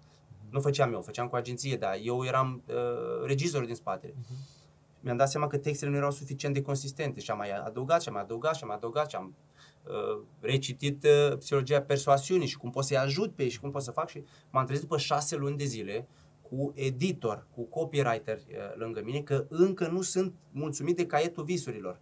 Și mi-am dat seama cât timp am alocat eu, am, am, am, am smuls din business ca să fac acest caiet al visurilor. Ei, acum aproape că am ajuns la final cu caietul visurilor. După o muncă... Cât? uh, Deci șase luni de zile, cu nopți nedormite. Deci Băi, atenție. am impresia- Știi ce înseamnă nopți nedormite? Băi, eu, eu văd ceva la tine, serios. Și corectează-mă dacă greșesc. Eu văd că tu Că-s muncești nebun. prea mult. Nu, tu muncești prea mult și nu, nu știu, poate, poate greșesc eu, dar nu mi se pare că te bucuri de viață. Ești așa puțin, să faci Da. să treci, să... Știi eu de sunt ce? mult mai relaxat, așa, adică sunt, Ok. vreau să enjoy life. După ce mi-am dat seama că ajung, uh, că ajung la final, Da? uh, mi-am dat seama și ce am creat. Adică un concept care, din punctul meu de vedere, este cel mai complet caiet al visurilor pe care l-a făcut cineva vreodată în istoria omenirii. Așa cred eu. Și când o să-ți dau produsul final și ai să pui mâna pe el și ai să-l răsfoiești, Mhm. atenție, nu dau nimănui gratuit. Pentru că în momentul în care îl primești gratuit, N-ai să faci nimic Nu din el. apreciezi. Nu apreciezi deloc. Dar oamenii nu înțeleg treaba asta. Nu înțeleg Trebuie deloc. să plătești ca să apreciezi, că altfel o informație e gratis, mă. Știi ce nu înțeleg oamenii? Că dacă plătesc, vor avea rezultate mult mai bune. Normal. Ei, eu, caietul ăsta al visurilor, când îl conceptualizam, îl făceam și restaurant, că am uh, re- restaurant în cadrul hotelului și veneau ospătare și mă vedeau că sunt cu oameni acolo, caietul, visuri, auzeau și dădeau coate, bă, ăsta, nebunitul la tora asta. Și veneau ospătare la mine și spuneam, băi, uite, fii atent, vezi, lucrăm la un caiet, nu știu ce, o să-ți dau caietul gratis. După care, mi-am dat seama, după luni de zile, mi-am dat seama că dacă îl dau gratis, Nu îl apreciez. pune uh, uh, pe etajeră și acolo, uh, Că acolo dacă rămâne pe plătește vecie. pentru el, zice, bă, am plătit pentru informația asta, e valoroasă. Dacă e plătește- psihologică treaba. și îl ajută mult, uh, Normal. mult mai mult. Ei, gândește-te cât de important e pentru mine să creez în mintea oamenilor uh, puțină luciditate, pentru că ce rol are acest caiet al visurilor? Să crească nivelul de luciditate. Omul să spună, băi, ce vreau de la viață? Ce vreau de la viață? Că mi se pare că asta e, asta e cumva cel mai greu pas de trecut, să stabilești ce vrei cu adevărat de la viață. Că vreau să fiu și ca Mandachi, vreau să fiu și ca și Popescu, vreau să fiu și fotbalist, vreau să fiu și uh, actor. Nu poți să le faci pe toate, e imposibil. Uh-huh. Ăsta e rolul caietului uh, visurilor pe care urmează să-l, uh, să lansezi. Și când îl vei atinge, uh-huh. îți vei da seama că în el e o bucată din sufletul meu. Cum învățăm tinerii să-și descopere vocația, având în vedere că părinții da, îi impung să nu-și găsească vocația. Părinții, practic, le, le vor binele, da? Părintele îți vrea binele. Dar îți spune, băi, ți s-ar potrivi uh, să fii doctor, ți s-ar potrivi să fii avocat, ți s-ar potrivi să fii judecător. Deci, e lipsa asta de corectitudine din partea părinților Așa și este. elevii trăiesc cu sentimentul, sau copiii trăiesc cu sentimentul Așa e. că pe acel drum. Ei, caietul visurilor este un instrument prin care elevul poate să-l trântească în fața părintelui și spune fățel. Așa că te întreb după această mare paranteză, cum poate să-și găsească un tânăr vocația, uh-huh. nu numai încercând multe lucruri, că da, ok, trebuie să Cu încerci. caietul viselor. Deci am stabilit. Nu? Corect. Cât vă costă? Fii atent. E bună întrebarea și e foarte greu să-ți dau răspunsul. Am întrebat, am trimis caietul ăsta la maxim șase persoane, cred. Mhm. Și am întrebat și eu cât ai dat pe un caiet ăsta, fără să-l vadă printat. Am primit răspunsuri de la 100 de lei până la 3000 de lei. Și mi-a, ultimul care mi-a dat răspunsul 3000 de lei mi se pare că e cel mai argumentat. Zice, mă, caietul ăsta n-ar trebui să coste mai puțin de 3000 de lei. Da, uite, vezi, eu sunt competitiv cu 100 de lei pachetul meu de vloguri. Chiar Tu am cât vrut ai să dat? fie... Și acum te întreb, tu cât ai dat Da. pe un astfel de caiet? Cât aș da eu? Fără să știu ce conține? Pentru că vezi, eu nu știu ce conține. Pachetul meu de vloguri o- e jumate gratis. Și atunci știi ce conține. Și, și costă 100 de lei. Și jumate e gratis. Păi, hai să-ți spun ce conține. Uh, Eu aș da, la, fără să știu, așa just for fun, aș da 50 de euro. Fără să știu ce conține. 50 de Da, euro. da, da, eu sunt în situația în care nu am o nevoie să devin antreprenor, să... Eu știu deja ce-mi place, adică, înțelegi? Eu o fac așa for fun. Dar dacă aș avea 19-20 de ani și aș vrea să-mi fac o afacere, poate ar merita și bă, câteva sute de euro pentru că îmi schimbă viața. ca să pot să dau, ca să pot să cuantific și să-mi scot investiția din caietul ăsta, ar trebui să ca- cuantific așa, unul. Timpul? Cât am câștigat eu anul trecut din business?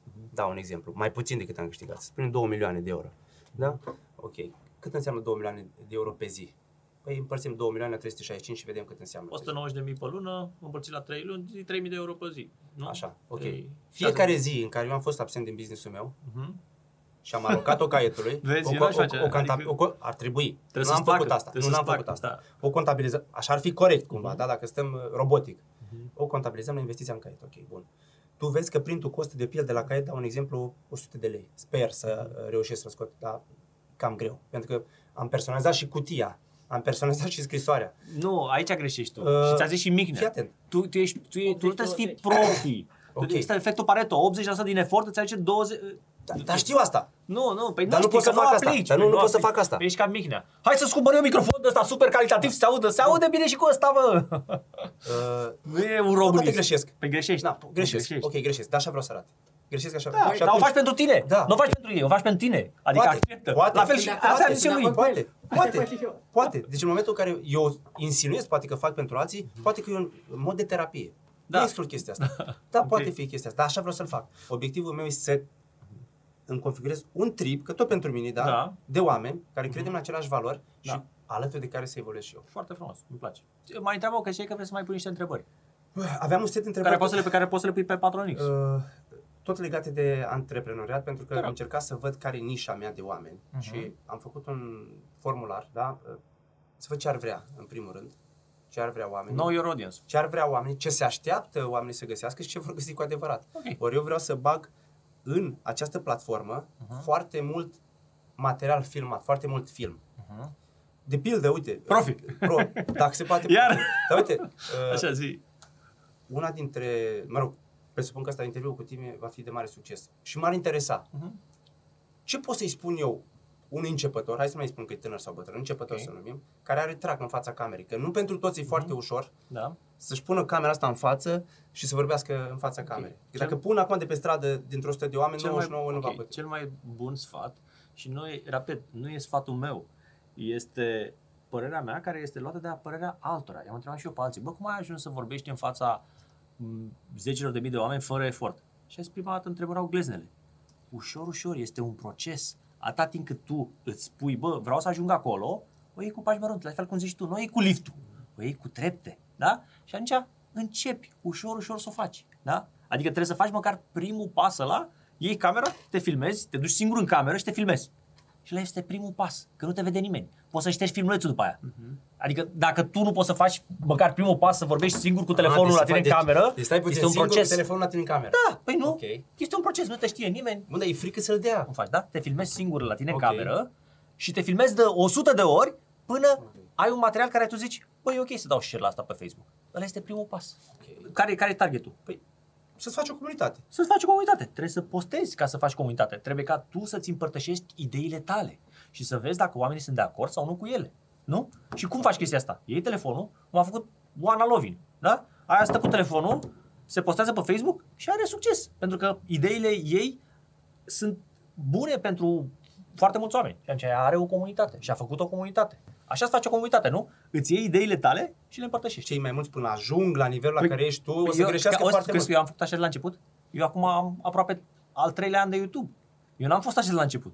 Eu la început, dacă vezi, ți arăt primul meu vlog. Salutare, dragi prieteni, sunt Adi Popescu. Băi, pe bune, ți-l arăt. Eram pe balcon și nu știam cum să încep. Și am zis, bă, cum să încep? Vreau să Dar încep. ce ai început? Stai să spun. Cum ai început? Păi cum am început? I-am văzut pe unii, pe Gaju Ghid și pe Bogdan Pricope. O, Bogdan Pricope avea, avea o Fabia și făcea vloguri cu mașini. Și zic, bă, dacă ăsta are o Fabia, eu zic, am și eu câteva mașini. Aveam în seria 7, uh, aveam în seria 7 ultimul model, aveam un uh, S8, motor de 5,2 litri, motor de ăsta de Lamborghini.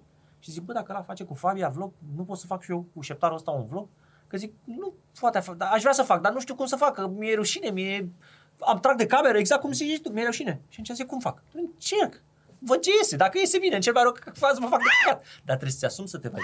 Trebuie să, pentru că este frica de penibil, care este o frică care împiedică mulți oameni. E frica de ridicol. Noi avem o frică în, în, în psihologia noastră pentru că noi am trăit în trib. Dacă, dacă nu era tribul de acord cu tine, te dădeau afară și mureai de foame. În ziua de astăzi nu mai dau de foame. Și atunci ar trebui să ne pese mai puțin de opinia publică.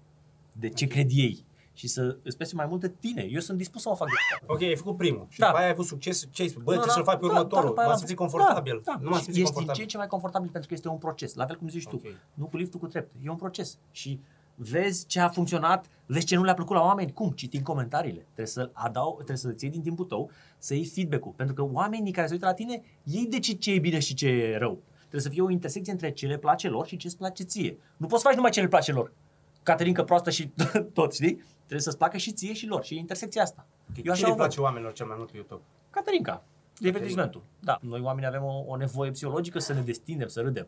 Dar eu încerc, am văzut că oamenii apreciază când învață ceva de la tine. Și atunci eu întotdeauna am dezideratul ăsta, am, am în mine, bă, ce pot eu să învăț oamenii? Ce pot să le transmit eu o informație pe care să o aprecieze? Să râdă, dar să rămână și cu ceva mișto de la mine. O informație, un sfat, o părere. Bă, am învățat ceva de la Andy. Contează foarte mult pentru că e o, o nevoie a noastră de, de, a, de a învăța lucruri. Și oamenii, oricât le place lor divertismentul, apreciază când învață ceva fără să depună efort. Bă, am învățat ceva de la Andy, m-am uitat la Mandache și am învățat ceva. Foarte tare Mandache, ia uite-te și tu. Și dă clipul tău mai departe. Care e rețeta pentru un clip viral? Uh, rețeta pentru un clip viral. Să fie, cum, să fie ceva care să determine omul să zică, bă, ia uite-te la ăsta, frate. Controversă. Controversa. Și controversă, da. Controversă. Care e clipul tău preferat de pe YouTube? Clipul meu preferat de pe YouTube, bă, nu știu dacă am un clip preferat de pe YouTube. Deci a tău n-ai Nu, unul. nu, tu al tău care e? Mă, Cred că îmi place la de la Casey Neistat, uh, în care a, e într-un elicopter, nu mai știu cum se cheamă, Mhm. Don't Quit sau ceva de genul ăsta. Mhm. E pe un elicopter deasupra Hollywoodului. Motivațional? Uh, are vreo 15 milioane de vizualizări. E motivațional, evident, e genial. Da. Uh, ăla e, uh, el e modelul meu pe, pe YouTube, deși eu nu cunosc foarte multe despre YouTube, dar îmi dau seama Mhm. că pe YouTube se va muta totul. Și aici vin cu o întrebare către tine, Te rog. expertul. Te rog.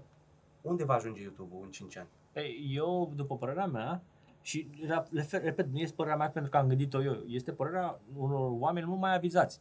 Gândește-te că toate cărțile până în 1400, când Gutenberg a inventat tiparul, toate cărțile erau scrise de mână.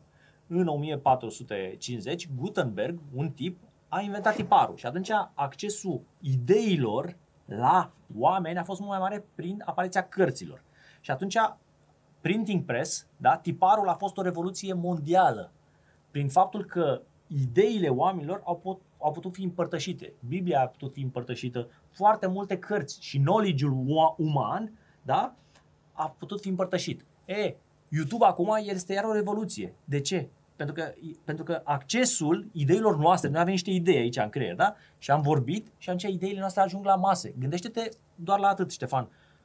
Un bestseller are 10.000 de exemplare. Un bestseller în România. Păi, tu știi câte vizualizări o să facă clipul ăsta al nostru pe YouTube? Eu îți garantez că o să facă peste 10.000, deci bestseller peste bestseller. Ai înțeles? Și atunci asta înseamnă, asta înseamnă ideile noastre, bune, proaste, oamenii o să le judece ideile noastre, dar el o să ajungă la ei. Ideile. Și despre asta e vorba. De asta YouTube este o revoluție. Pentru că permite prin tehnologie să răspândim ideile noastre. Unde vom fi? Se, dispare televizorul, uh, uh, nu știu, Băi- Băi, Facebook o să depășe, uh, uh, YouTube o să fie lider în fața Facebook. Gândește că... Acum uh, nu, nu am sentiment. stai un pic, deci gândește-te că televiziunile, există un trend de foarte mulți ani încoace, în care televiziunile au din ce în ce mai mică audiență. De ce? Pentru că tot mai mulți oameni în vârstă, aia care sunt obișnuiți cu televizorul, se uită. Tineretul deja nu mai are televizor. Eu nu mai am televizor de 6-7 ani. Adică am televizorul care mă uit doar pe YouTube la el și pe Netflix.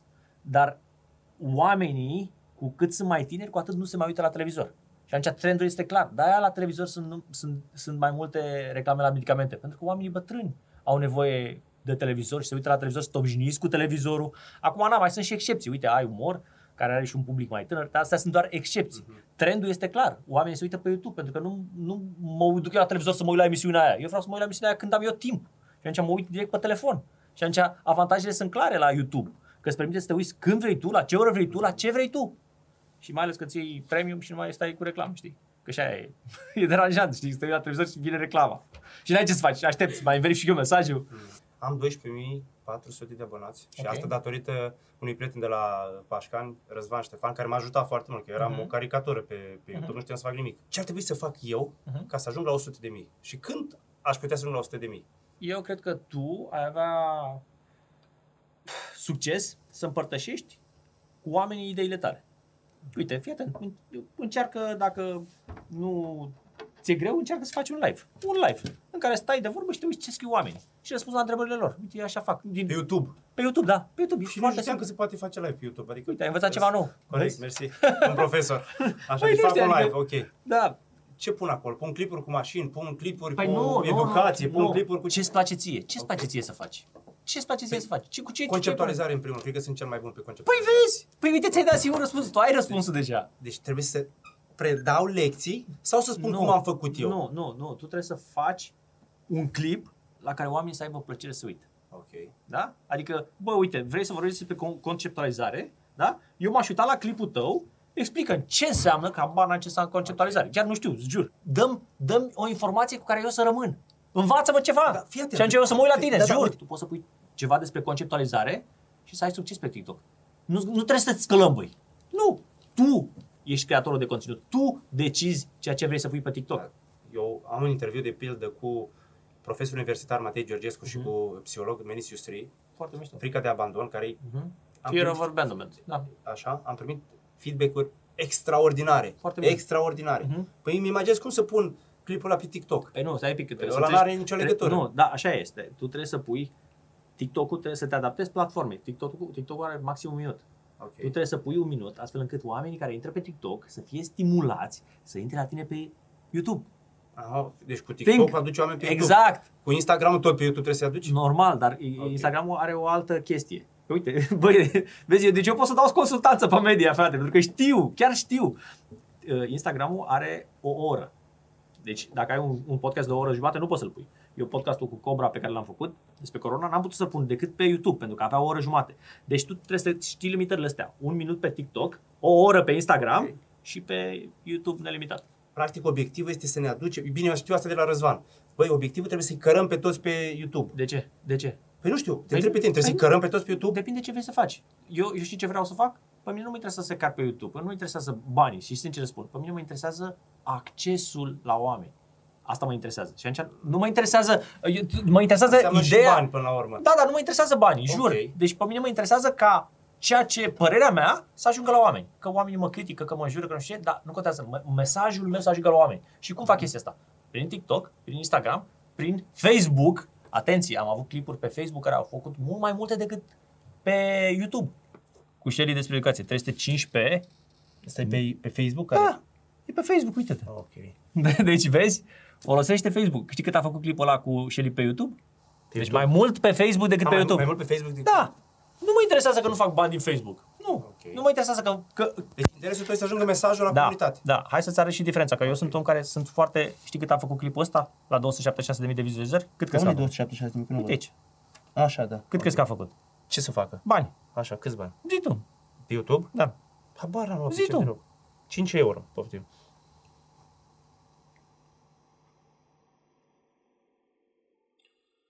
$561 de dolari. Da? Numai, numai din clipul ăla? Da. Ok. Numai din clipul ăla, numai din reclamele de pe YouTube. Fără Altă sponsorizare. altă sponsorizare, că puteam să pun o Bun, sponsorizare. cât ai investit în el? Că dacă mă raportez la mine, Cred eu îți că- fac 500 da, de euro, ok, ok, cred că ok, bag ok. 5000. Cred că am investit uh, 4 litri de benzină la Aventador. Editarea mi-am dat și lucru, știu, câteva sute de euro. Cât ți-am dat, mă? Nu se spune. Dar tu cred Înțelegi? că ești o excepție. Acum, bă, eu pre- și înțeleg, eu înțeleg perfect ceea ce zici tu. Dom'le, asta e vocația mea, vreau să ajung la comunitate, vreau să mă exprim. for real, Că tu vrei nu să e te- bullshit. Vrei să te exprimi, Da, corect? nu este, Dar este oamenii, bullshit. Da. Tu ai ajuns la un, la un anumit Da, eu nivel, am alte corect? afaceri, dacă Tu n-aș ai avea bani, alte ai afaceri. bani, corect? Da, Ai am bani. alte afaceri. Dacă n-aș Ai avea spus alte că faci afaceri... 10.000 pe lună. Da, dacă n-aș avea alte afaceri care îmi produc alți Da. zeci de mii, atunci aș, aș face bani. de Asta spun, aici vreau să da, ajung. dar nu Începătorul- recunosc, dar nu sunt mâncător. Așa Începătorul, este. Da. începătorul, ca să Da. ne dăm vârstă, Nu am începătorul zis. vrea să facă bani. Bineînțeles, da. Deci- da, dar nu trebuie să fie aia motivația. Nu de aia să te puși de YouTube. Știi că sunt alții care fac 100.000 de euro pe lună din YouTube. Nu știu dacă ai văzut clipul meu. Nu l-ai văzut? Nu? Fii atent. Uh, Stai, 100 de mii de euro din YouTube, asta Pe- pe înseamnă lună. 1 milion 200 de mii de euro pe an? da, români. Români? Tu nu știai? Da, mă, nu există așa ceva, imposibil. Uite, Hai, uite, am vezi, tu mâncat nu, pe tu, furiș și nu, mă- tu nu știi, tu nu știi. Deci ce scrie aici? YouTuber români care fac peste 100.000 de euro lunar. Andy Popescu, 1.500.000 de vizualizări, da? E, dacă intri pe clipul 10 ăsta, milioane de vizualizări pe zi. Și de ce sunt atât de bine plătiți pentru ceea ce fac? și nu pe numai, YouTube? adică eu am arătat, pentru că vezi, Astăzi veți afla adevărul rapid iese la De iveală. unde vin acești bani cu care YouTube îi plătește pe vloggeri sau pe creatorii de conținut? De Ei, ce și sunt poți să-i vezi aici. vizualizări 13 milioane de vizualizări? Da. Hai bă, Cel mai frate, tare nu se YouTuber poate. din Uite, lume, româncă, care are româncă. 14 milioane de vizualizări pe zi. Vă mai amintiți că v-am spus mai devreme că pe locul al doilea este canalul Tralala cu 94 de milioane de vizualizări în ultimele 30 de zile. Și român? Ei bine, Alex și Ești Tralala? asta, toți sunt români, da. din Iași, pe lângă Tralala, au un canal de YouTube mult mai tare, Lulu Kids, Și e care tot al are lor. 227 de milioane de vizualizări în ultima lună. Adică în jur de 400 de mii de euro pe lună. Nu se pentru poate, că mă, sunt frate. Uite-te la clipul ăsta. Apuc să-mi fac canal Uite-te de la, desene uite, animate. uite-te la clipul ăsta. Alex, notează acolo. Bă, canal, fii atent. Canal pentru copii. Să moară tanță dacă am văzut așa Uite-te ceva, la nu se clipul, are poate. 10 minute. Vezi? Vezi de ce? Pentru că eu ofer oamenilor o informație adevărată. Nu, nu, eu nu vorbesc bullshit. Eu vorbesc cu cărțile pe față. Ți-am arătat, înțelegi? Și atunci oamenii văd chestia asta. Zic, bă, ăsta, Andy ăsta o fie el arogant, dar e sincer. Înțelegi? Bă, e incredibil. Da. Asta e Asta că business. l-am șocat. E business, acum stai că reconsider. Să văd dacă e vocația mea să fac uh, astfel de, mă, mă rog, cred că e micronișat. Da, da, sunt mai multe canale, nu e un singur, ai văzut? Ok. S-au dus la, au apărut și la Pro TV, adică da, au primit butonul de diamant de la YouTube, de diamant. Ce înseamnă asta? Păi tu primești la 100.000 de euro, primești o placă. cu- Și ai și tu așa ceva? Da, Sau am ai? și eu, am și eu, dar eu am la 100.000. Acum urmează la, La 1 100 milion de să mii pună. cum? La 100 de mii că ai făcut pe an? Nu, 100.000 de abonați. La 100 de mii de abonați îți dă o placă YouTube-ul? Da, uite placa. Te-ai făcut-o tu, nu? Nu, mi-o primesc la YouTube. Am primit la YouTube. Stai să mă văd. Băi, fii atent, îmi pun în caietul viselor să am și eu, eu stai așa. Deci eu trebuie să am o placă, fii atent, trebuie să am o placă de argint de 100 de mii, corect? Da. Și de aur la cât primești? Un La un milion. milion. Și după aia de diamant la 10. Vlogurile mele sunt 25% motivație, 75% tehnici concrete în ăsta de antreprenoriat. Și tehnicile astea concrete ce au în spate? Păi eu Research? Poate, nu, dau exemple concrete, cum poți să faci uh, o firmă de la zero, cum se scalează, cum faci o firmă când n-ai bani, pentru că cea mai mare problemă este, bă, cum fac când n-ai bani? Și m-am apucat și am scris, bă, uite-te, fonduri europene, împrumuturi la bănci, băncile nu-ți acordă bani, cum poți să faci? Păi foarte bine, faci întâi gratis la un influencer, după aia de la influencerul ăla îți face reclamă, după aia tai, tai uh, facturi, bonuri fiscale, după 3 luni de activitate unele bănci îți dau credite, adică, bă, mea, tehnici concrete, Fii atent, frate. am o întrebare. Te rog. N-ai niciun ban Uh-huh. și faci rost de 5.000 de euro. Uh-huh. În ce investi banii ăștia? Vezi, oamenii vor așa un răspuns simplu. Ai zis, ai zis tu cu, cu elevatorul. Păi depinde de aversiunea ta față de risc. Dacă vrei să riști mult sau vrei să riști puțin. Contează, discuția este super complexă. Da? Vrei să riști Păi mult nu, sau vrei să tocmai riști ai puțin? 5.000, zi, Da. cum ai proceda ca să nu să-i dublezi, să-i multiplici? Nu, eu, fii atent, eu dacă aș avea 20 de ani, pentru că e mult mai eficient să zic ce aș face eu la 20 de ani, aș investi în mine, în niște cursuri. Ok. Vezi? Uite, pe bune. stai, stai, că e dar- important. Păi nu e foarte important, nu mă întreb Da. pe mine ce fac eu cu banii. Ce aș face eu dacă aș avea 20 de ani? Pentru că, Exercițiu de imaginație, pentru că, asta trebuie pentru, să- să o pentru, scoatem că, la capăt. pentru că audiența noastră are 20 de ani. Ok. Atunci trebuie să le dai lor o informație Ai utilă. 20 de ani și ai 5.000 de euro. Da, aș investi în mine. În primul rând, în modul în care gândesc. Eu, de exemplu, până eu și la 39 de ani, nu-mi dădeam seama că în momentul când judec o informație, eu o judec ca să-mi validez eu punctul de vedere, nu ca să caut adevărul. Și chestia asta o fac, nu, cred că 99% din oameni, fără să-și dea seama. Ei când, când dezbat ceva cu cineva, ei vor să aibă dreptate ei. Ei nu caută adevărul, bă, poate tu greșești în pana mea. Eu, eu, pe mine mă interesează foarte mult adevărul pentru că cu cât sunt mai aproape de adevăr, cu atât pot să estimez mai bine viitorul și ce se întâmplă. Și să, să-mi dau seama de, să anticipez mișcările, știi, care, pe care trebuie să le fac ca să am succes. Deci la 20 de ani. Să nu mă mint singur. La 20 de ani investești bani în tine, Da. în educația ta. Da. Practic, Da. toți banii. Da. De bani. Ești un elev întreținut de părinți. Sau ești un student întreținut de părinți și îți trimite mama Zacoscă la Borcan, la facultate, trebuie să înveți. Dar tu vrei să faci afaceri. Ce ai face? N-ai niciun ban. Uh-huh. Niciun ban. Deci n-ai niciun ban, n-ai una de un leu. Uh-huh. Îți dă uh, taică tu 100 de lei pe săptămână și ăștia sunt bani. Mhm. Uh-huh. Păi ai grijă, nu consuma foarte mult, nu cheltui, Mhm. bla bla. Ce faci? Investești în tine, Dar n-ai niciun ban. da, ok, investești în tine banii pe care poți să investești. Ok. Îți iei, uite, iei cursul lui Andy Popescu, e 100 de lei, frate. N-ai cum să zici că nu-ți permiți 100 de lei. Înveți ceva din cursurile lui Andy Popescu, care sunt primele trei gratis, da? Vezi dacă ai învățat ceva, cheltuiești 100 aia de lei. Eu acolo spun pas cu pas cum să încep. De exemplu, mie îmi plac mașinile, da? Și dau un exemplu. Îmi plac mașinile, mă duc, fac vreau să fac o firmă de detailing, da? Vreau să fac un imperiu din firma de detailing, da? Mă duc, îi fac mașina lui Dorian Popa, îi fac detailing, el îmi face o reclamă, un Insta Story, vin clar de la eu am 80 de mii de, de oameni, Peste, peste. peste 80 de mii de oameni la fiecare story. Ăla îți face reclamă, îți trimite clienți noi, da? Te apuci și tai facturi, după 3 luni ai bani de la bancă. Pentru că ai 3 luni de activitate. Și uite cum cu zero bani, tu ai făcut deja, ai luat bani de la bancă ca să investești în firma ta. Și după aia ce faci? Scalezi afacerea. Cum scalezi afacerea? Iei un om, îl înveți să facă ce faci tu și tu te eliberezi și faci următoarea chestie. Da? Nu e eficient să faci micromanagement cum ai făcut tu. E time consuming. Cât de importantă e reclama? Într-o societate în Sufletul care, comerțului. fii atent, într-o societate în care uh, antreprenorii în general, ți-am spus, sunt suspectați că, bă, orice ar face, vor să fa- uh, își, își vor reclamă, de fapt. Din șase capitole ale vlogurilor mele despre afaceri, unul este reclama, care este sufletul comerțului. Ok. Fără reclama degeaba poți să ai tu cel mai bun serviciu din lume. Dacă n-ai reclamă, nimic. Cea mai bună reclamă, care este? Păi să, eu zic că să oferi un serviciu bun, să fii corect cu oamenii. Mhm. Să oamenii să zică, bă, du-te la Andy Popescu, du-te la Mandachi, că, du-te la Spartan, că se mănâncă bine, se mănâncă decent ca bani. Mhm. Am fost mulțumit de Spartan. Du-te și tu, la- mănâncă la Spartan. Chiar o să mănânc la Spartan. Următoarea. Poftă mare. Mi s-a făcut poftă, da. O Eu să n-am mâncat comand, nimic azi, mă duc o să direct comand la tot Orhidea. globul. Unde e deschis, mă? Că ne-au închis ăștia peste tot. Ideea unde mai avem? Ideea. Mă rog, lasă, nu mai facem reclamă. Mai am două întrebări De și- ce nu? De ce nu, mă? Asta e mișto la mine, Da. Ștefan. A, Eu pot să fac reclamă, că e canalul meu, fac ce Da, vreau. corect. Ești Pușca șeful mea. televiziunii tale. cumva. Da, sunt Dan Diaconescu. În direct. Punem acolo în spate. O oră 40. Da? Da, mai Ai avem văzut și el vrea 40 de minute. Nu, Dar n-am știu Că nici nu că... intram în pâine, dar știi de ce? Da, N-am știu că intrăm în stare de Da, da, flux și... da, dar fii atent aici, dialogul. ideea care este că din o oră 40, Ionuț, o să, Ionuț editorul Probabil meu, o să fie jumate sau cât o să... eu zic că o să fie 40 de minute. Adică ei, pe mine niciodată editorul mă întreabă de câte minute vrei să fac? De câte Nu, vrei să hai să zic și de ce. Ai înțeles, Acum da? trebuie să, Te să, rog. să spun de ce am pornit de la prezumție că o să fie mult mai scurt. Chiar te rog. Când ți-am scris pe Facebook, ți-am scris. Uh-huh. Am văzut comunitatea ta, Uh-huh. am respectat foarte mult munca din spatele procesului, sunt sigur că e o muncă Da, extraordinară. dar e Și- plăcere. Ok, și zic, băi, aș vrea să-l cunosc pe omul ăsta. Dar în momentul în care tu uh, mi-ai răspuns, efectiv mi s-a părut uh, că m-ai pus într-o poziție defensivă și m-ai enervat în primă fază. Mi-am dat Îți spun seama. adevărul. Mi-am dat seama. După care uh, ți-am scris pe WhatsApp pentru că am trecut peste, uh, mă rog, uh, uh, bariera asta egotică. Da. Zic, bă, trec peste, na, omul poate e ciufut, e bolnav, are coronavirus. Mhm. Și ți-am mai scris pe WhatsApp. Moment în care ai avut aceeași uh, atitudine în mesaj, ceea ce m-a enervat și mai tare. Dar Și aia zic, poate să se separă. dar nu, poate că mi s-a părut. Și Asta zic, bă, i-am zis și lui Alex, zic, bă, omul ăsta uh, e destul de distant.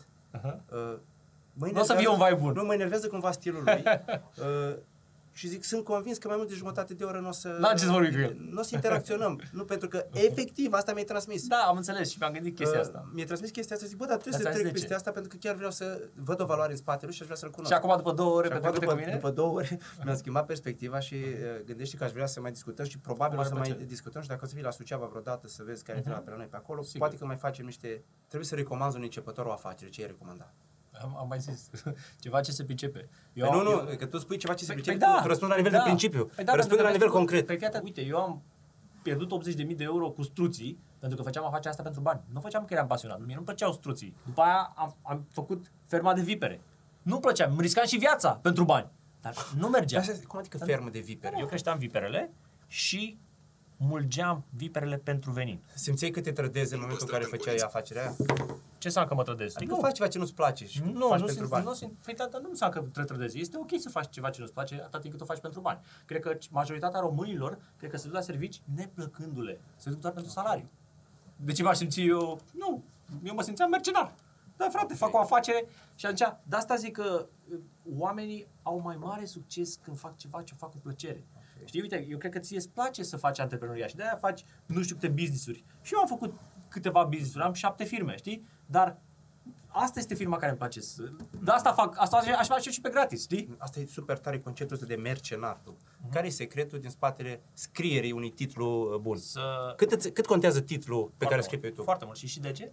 Vreau să explic de ce. Pentru că degeaba faci tu un material super bun, dacă nu are un titlu, dacă omul nu dă click pe el, nu o să ajungă la el. Ok. Are rost, are sens, nu? Și atunci tu trebuie să gândești foarte mult titlu și tambu, poza. Ok. Deci foarte mult. Pentru că ți-am zis de ce. Deci Degeaba- cel mai important e titlul și poza, în primă fază. E în primă fază, În primă exact, fază. ca să ajungă accesul acolo. Aha, deci primul pas titlu și, și fotografii. Înțelegi? Uh, cum înțelegi un nume de canal? Tu ți-ai pus Andy Popescu, da, da. Da, nu mă pricep. Mi-am pus Soani Popescu Ok. că gata, m-a dus capul. Dar nu cred că Eu m-am contează mirat, foarte zic, bă, mult. uite, nume, prenume, un canal care Da, care dar a nu, avut nu, succes. nu, nu cred că Deci e m-a- important numele Păi canalului? Casey Neistat nu, nu și-a făcut la fel? Casey Chestia asta, da, da. Să spunem că ești închis într-un perimetru, într-o Mhm. celulă, metaforic vorbind, alături de cinci personaje Mhm. pe care le respecti. Dar nu membrii ai familiei, excludem membrii ai Mhm. familiei. Ok. Presupun că ți-ai luat nu, Da, am copiii, înțeles. soția, nu știu. Cinci oameni importanți și Mhm. cinci cărți. Sau trei cărți, hai. Yuval, care a scris Sapiens, Noah Harari, Elon Musk, care schimbă lumea, frate. Da? Uh, poate și Robert Greene, pentru care Robert Greene a scris The Laws of Human Nature. Ce înseamnă chestia asta? Înseamnă, pe scurt, că mie nu-mi place să vorbesc mult, înseamnă, bă frate, 90% din viața noastră este trăită de autopilot. Bă, autopilot, la început sună ca o tâmpenie, ăsta vorbește prostii, mă. Dar de fapt, noi ne trăim viața pe autopilot. Noi nu gândim fiecare chestie. De ce? Pentru că judecăm cu emoțiile, nu cu rațiunea. Da? Deci judecăm cu emoțiile, nu cu rațiunea. E, e, da, Trei avem. Așa, așa, Jordan Peterson, care a scris, care a scris uh, ăla 12 Rules for Life, da? Jordan Peterson e un super tare, frate. Deci ăla e un om la care la fel ai ce să înveți. Și uh, ăsta, Sam Harris. Sam Harris. Ai auzit de el, Trei nu? cărți? Trei cărți, Sapiens, Da. da? Uh, The Story of Us. The Story of Us este cartea care mi-a... Cred că a- eu aș, aș da 15.000 de euro pe cartea aia. Este gratuită, dar eu aș da 15.000 de euro pe ea. Doar ca să... Pentru că apreciez atât de mult knowledge din ea. Mie mi-a schimbat viața. Deci, cartea Story of Us o găsiți gratuit pe site-ul Wait But Why. Deci este un site uh, care este site-ul lui Tim Urban, nici măcar nu are reclame, frate.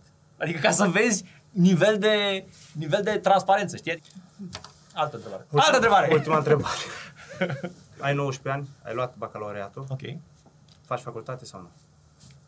Am spus chestia asta chiar în vlogurile despre afaceri, în partea gratuită. Deci pe care poți să vezi. Frate, n-am Îmi fac văzut-o. puține reclame. Păi nici n-a apărut. Da, nici n-a las că apărut. să mă uit. Nici n-a apărut. Și am zis așa, așa. în ziua de astăzi, părinții și uh, oamenii de lângă tine te vor, te vor sfătui să faci o facultate. De ce? Pentru că cine avea o facultate pe vremea lor era nimeni. În ziua de astăzi, foarte mulți și-au găsit succesul și independența financiară fără o facultate. Asta nu înseamnă că nu e bine să faci o facultate. Da? În- uh, Pentru că o facultate îți oferă anumite avantaje. Ești în cadrul unui grup de studiu, discuți mai bine ideile pe care vrei să le înveți din facultatea aia. Dacă te duci la MIT, s-ar putea să fie foarte bine să faci MIT-ul.